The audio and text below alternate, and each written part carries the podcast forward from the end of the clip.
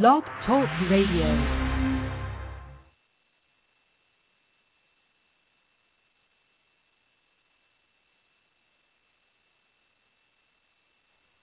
Good evening, everyone, and welcome to the show. I'm Melissa Studdard, and this is Tiferet Talk, the blog talk radio show for Tiferet, a journal of spiritual literature, where our goal is to promote peace in the individual and in the world through writing. We're so happy that you've joined us tonight, and we invite you to also join our online community at www.tiferetjournal.com where you can interact with other members, read their writings, post your own writings, and subscribe to the journal. We'd like to let you know as well that our blog talk chat room is currently open if you would like to chat with other listeners or suggest questions. Our interview tonight is with the dazzling literary talent Chitra Banerjee Divakaruni. Diva Karuni is an award winning author, poet, and teacher whose works have been translated into 29 languages. She writes for both adults and children and covers many themes, including women, immigration, the South Asian experience, history, myth, magical realism, and diversity.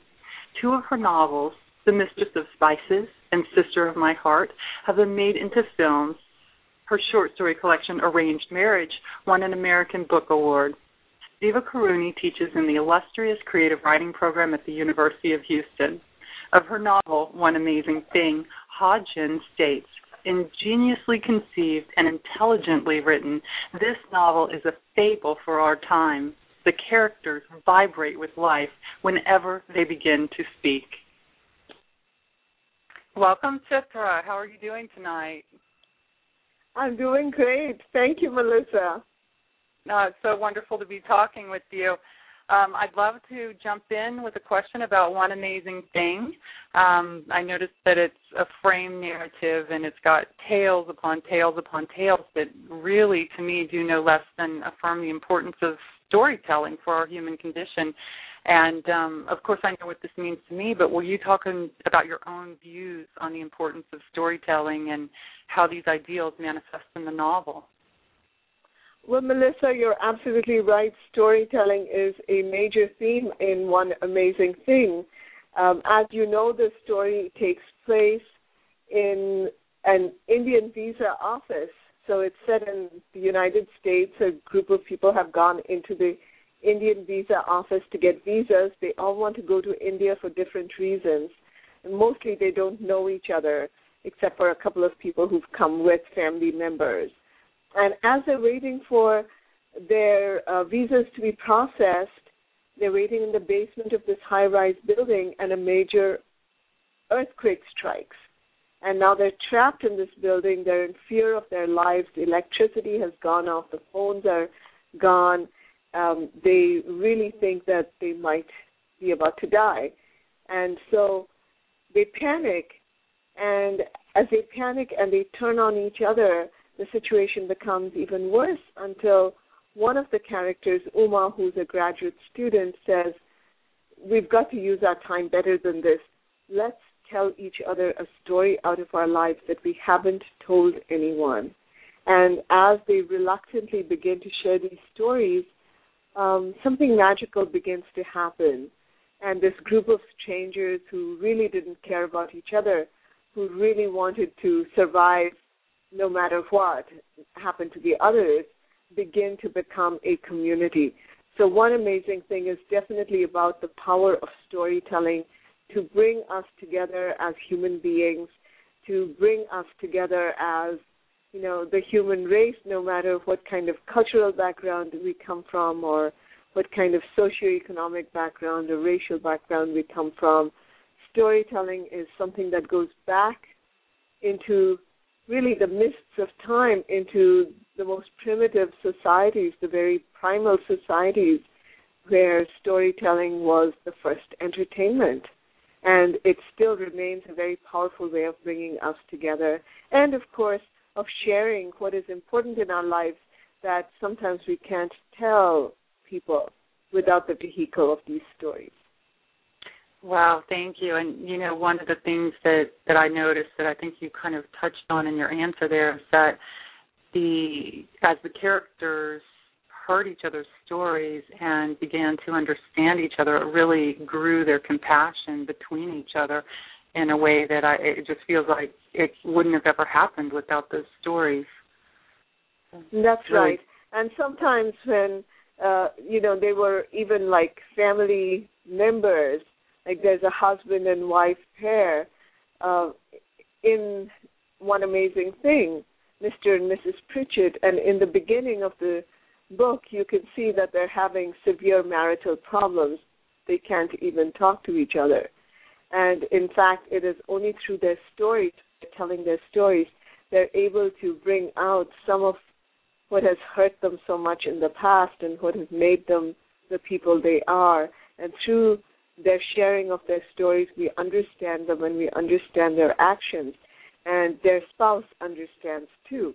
It's the first time when the, the spouse understands something about the storyteller. Uh, that's so true. And um, you know, it's interesting because in one amazing thing they're sharing stories mostly about themselves, but then in Sister My Heart, I was also really touched by the importance of storytelling in that as well.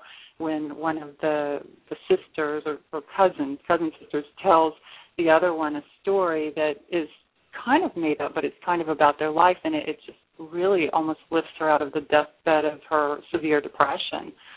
So we see again in that novel the same kind of importance of storytelling. Is it, it's a common theme that runs through your work. Right. I think that is very true. Uh, storytelling has been a theme in several novels or, and even sometimes in short stories because, you know, stories I think are sometimes how we make sense of our lives and mm-hmm. when we mm-hmm. look at stories and we look at how people behave in stories, especially I'm particularly attracted to the ancient stories, the myths, the legends, the folk tales, the epics um, of our culture. And, you know, for me, obviously, that's been the Indian culture. And I've been very blessed because I had a grandfather who was a great storyteller. And so oh. I was told these stories when I was pretty young, and they had an immense effect on my life, although it would take me decades before I realized what an effect they had on my life. But that's why I think that's one of the reasons why I've taken so many stories from our folk tales and myths and woven them into my own writing. Well, it really adds a sort of magical element to the writing as well. I can see that tendency towards folk tales and fables and um it's just wonderful. So, um, one thing I wanted to ask you is since One Amazing Things concept conveys that we all have at least one amazing thing that's happened in our lives, I'm sure a lot of people would like to hear about your one amazing thing, and, and do you have something that you can share with us? sure. Um, I actually have been blessed to have several amazing things happen in my life, and I have a feeling that many people have had that experience too. I'm sure many of our listeners have had amazing things happen in their lives. And one of my hopes in writing the novel, one amazing thing, is that it would lead people to explore or to think about the amazing things that have happened in their life and maybe to share them with people who are near and dear to them. So, you know, it, it's been one of the things that has been wonderful is that one amazing thing has been chosen as the book for many citywide reads all across America. And mm. in just about every case, uh, the libraries have run a One Amazing Thing contest where people will bring in their own stories, and some of those stories truly are amazing. Oh, Things that have that. happened to people. And that has just made me so happy to learn about these stories and read these stories and to see kind of you know the chain of storytelling continue. So that's yeah. been that's been wonderful. But i think my one amazing thing one of them happened when um i was on a pilgrimage trip up in the himalayas up in the mountains.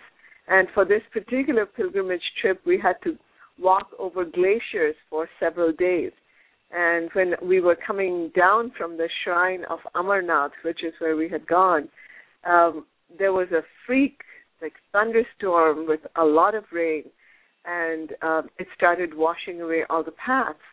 And you know these big cracks opened up in the glacier, and I got separated from my group. And it was getting to be dark, and I was really scared because I thought I was just going to be lost on the mountain and I would just freeze to death. And Mm. this man came out of literally, he just came from nowhere, and I'd never Wow. seen him before. And he said, you know, what's the problem? And I said, I'm kind of lost. I, my group has gone ahead, and there's this big, like this big chasm in front of me, this big river, and I don't know how to cross it. So this man said that, well, let's see if we can cross it together. And he he had a walking stick which he held out to me, and then he pulled me across this, you know, this kind of raging torrent of a river. And um, then he said, I know where the groups are camping, so you just come with me. And he took me off to my group. And then I said to him, well, my mother was on the same trip, but she had gone ahead with another set of people. So I said, please come and see my mother, and we'd like to thank you. And he said, no, no, no, it's getting dark. I have to go um, just around the mountain where my group is, my camping group. So I said, Wow. okay.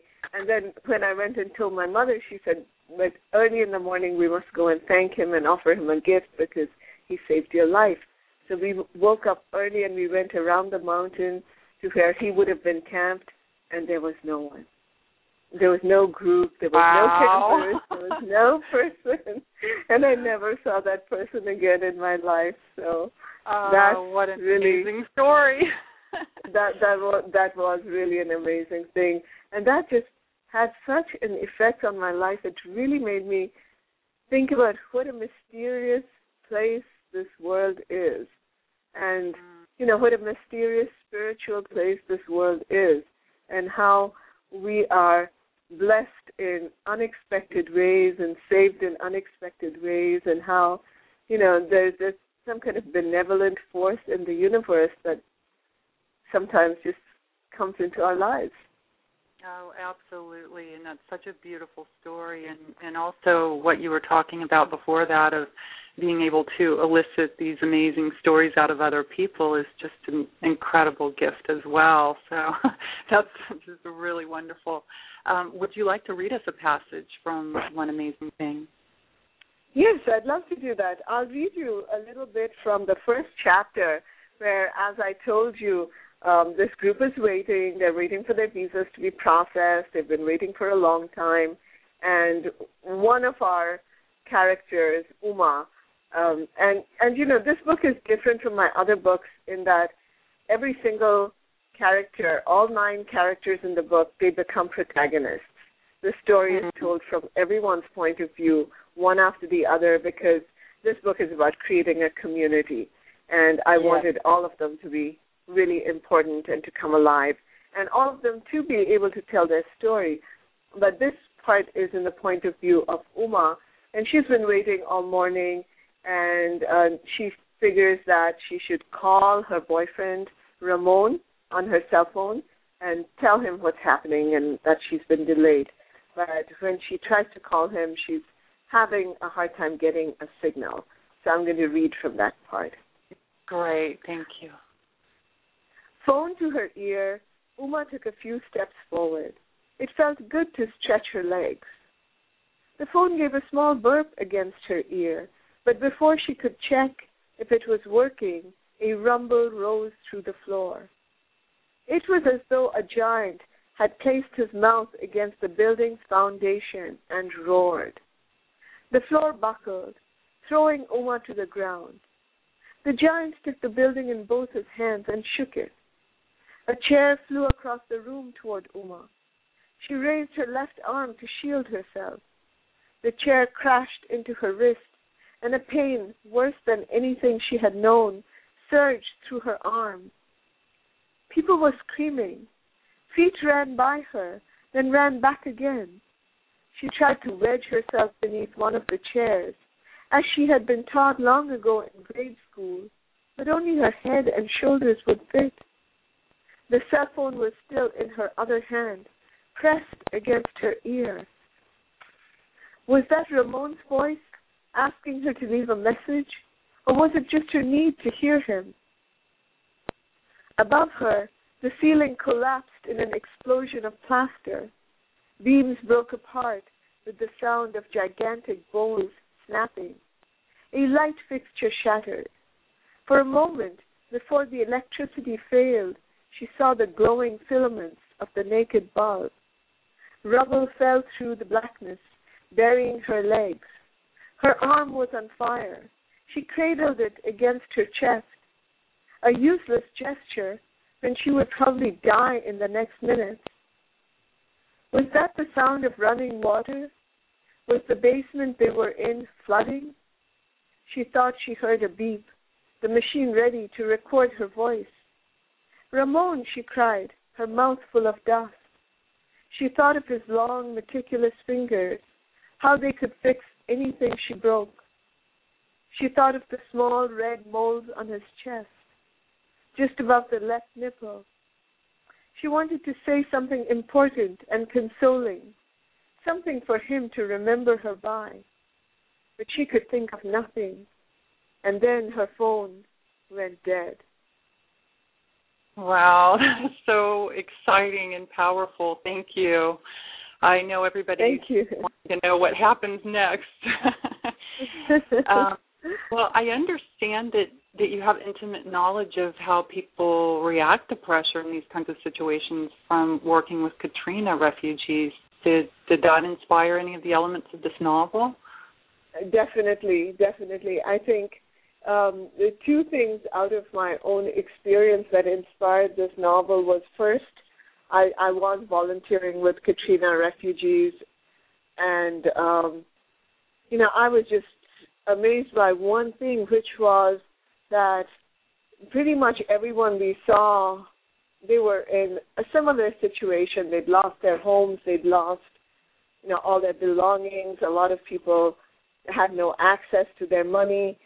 Um, they had lost sometimes their pets, everything, and some of them were really upset about it, and they were just very hard to deal with. And yeah. even though they had come for help, they were just very angry with everybody, including us. And some people were just able to handle their tragedy with much more um, grace. They were able to like take things in stride. They were calm, and I began to watch like what was different about these people, and it was you know some of it was quite mysterious. I'm sure it came from many complicated factors but one of the things I noticed is that people who could talk about their tragedy um, were able to deal with it a lot better. So if they mm. could create a story out of their tragedy, you know, well, this happened, and then this happened, and then, you know, I was able to get out, and then this is what happened on the road, and then, you know, the hurricane was getting stronger, and this building came down, and they created this dramatic story. And you know, they were just able to look at it differently. So it began it began to strike me that storytelling was a really important part of dealing with tragedy. Wow, just another testament to how important that is. That's amazing. Right. Um, right. Um, well, I and so so I think that's when I started thinking about well, you know, storytelling and crisis. I've got to like bring it together. And, and then yeah. the other part was when, and you being a Houstonian also I probably remember when we were being evacuated, and that was just a few weeks after Katrina had um, right. hit New Orleans. And so we were all evacuated, and I was stuck. I don't know about you, but I was stuck on Interstate 10 trying to get to San Antonio. And we were stuck for about six hours on that freeway, not advancing like more than a couple miles and people started know, to panic. it was like 2 a.m. Do you remember that? I do. I do. That was really scary. it was very scary. And so I had some firsthand experience of how people behave in a crisis. And, you know, again, the, there was such a spectrum of behavior. While some people were behaving very badly and getting into fights and arguments with people, others were really trying to help and going around sharing food and water and calming people down and helping the elderly. And so that made me very interested in the crisis situation and how it affects people differently. And I think wow. all of these came together and made me want to write a novel like One Amazing Thing. Well, and I know you've also, I think you were the president of uh, a helpline for South Asian women as well. So it just it sounds like you've got a lot of experience with that. So um, we actually have someone in the chat room on Blog Talk who's a fan of your poetry and is wanting to know if I would ask um, who some of your influences are as a poet. Oh, uh, yeah, that's a very good question. You know, I love so many different kinds of poets for so many different reasons. One of my favorites is the poet Wendell Berry. And I I love Wendell Berry because of the nature uh, writing that he does and his poetry about nature. He has a poem called The Peace of Wild Things and I just absolutely love that poem. I think that's really influenced me not just as a uh, poet but also as a fiction writer. And then on a very different, um, on the other end of the spectrum, I love a poet like Anna Akhmatova, the Russian poet who wrote about, you know, the politics of Russia during, you know, during um, Stalin's regime. So I love her work, her activist work, her work, um, which really brings to light how the women suffered at that time. Yeah, wow, and those are two very different kinds of poets. it's amazing. And then I have to then I have yep. to say I love the poet uh, Rabindranath Tagore, who is the Bengali oh. poet now widely translated, but just a wonderful, very spiritual, and yet very, you know, very in touch with the lives of the common people of the country. Uh, yes, and I love his stories too. I'm sure you're familiar with Punishment. Um, yes, he has some wonderful, uh, wonderful stories and poems and plays uh, and novels. Mm-hmm. He was just yeah, just amazing.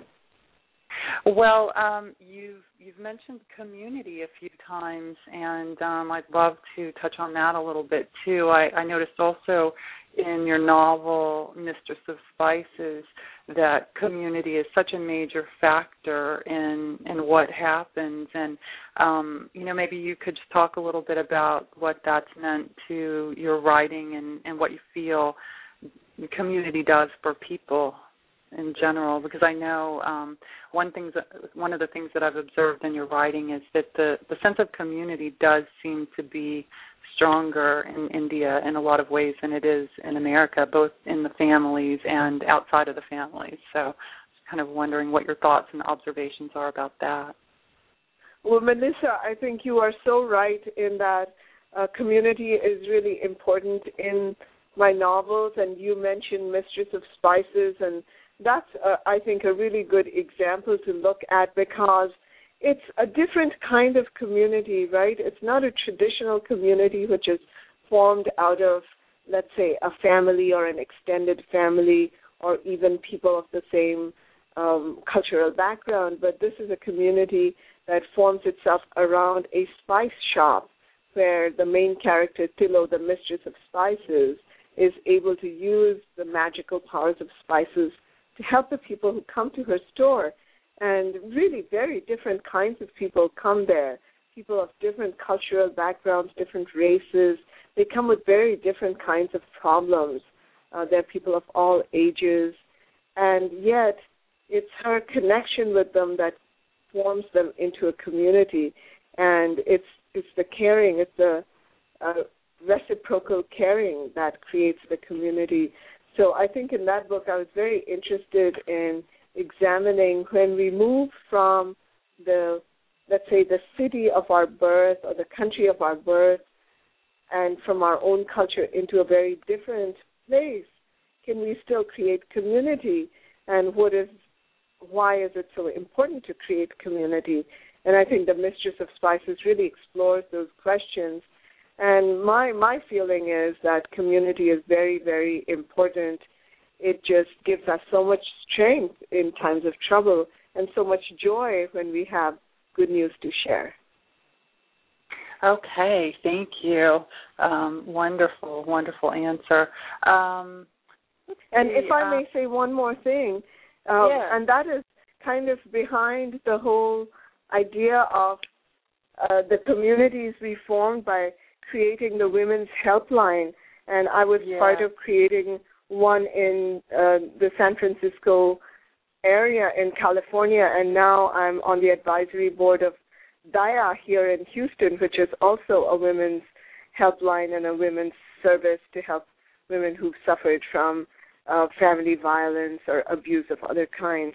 Because, you know, the worst thing is when you're in a situation of distress and you have no one to turn to.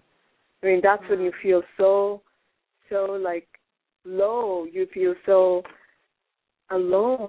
You feel like I can't, I can't possibly make make it through this problem. And sometimes just having people around you saying, "I'm listening to you. I understand you.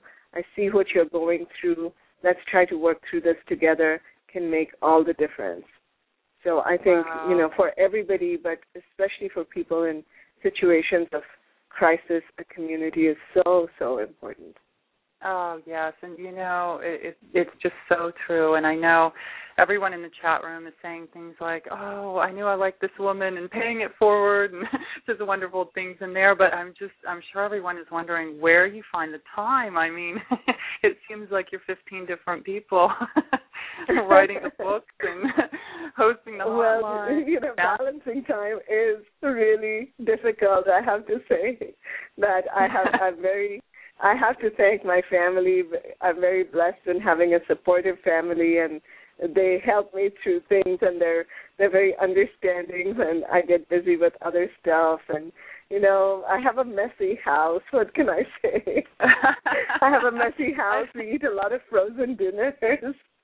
Right. Well, it's things good like to that. be able to have a family that understands what's important. And anyway, um, I, I we're I could just talk to you all day, but we're about to run out of time. So I'd love to just know um, what you're working on right now, and also if um, there's a website or a blog or something that you'd like to direct people to that uh, tells about things that are current with you and where they can kind of keep up with um, with what you're doing and writing and all of that. Sure, sure.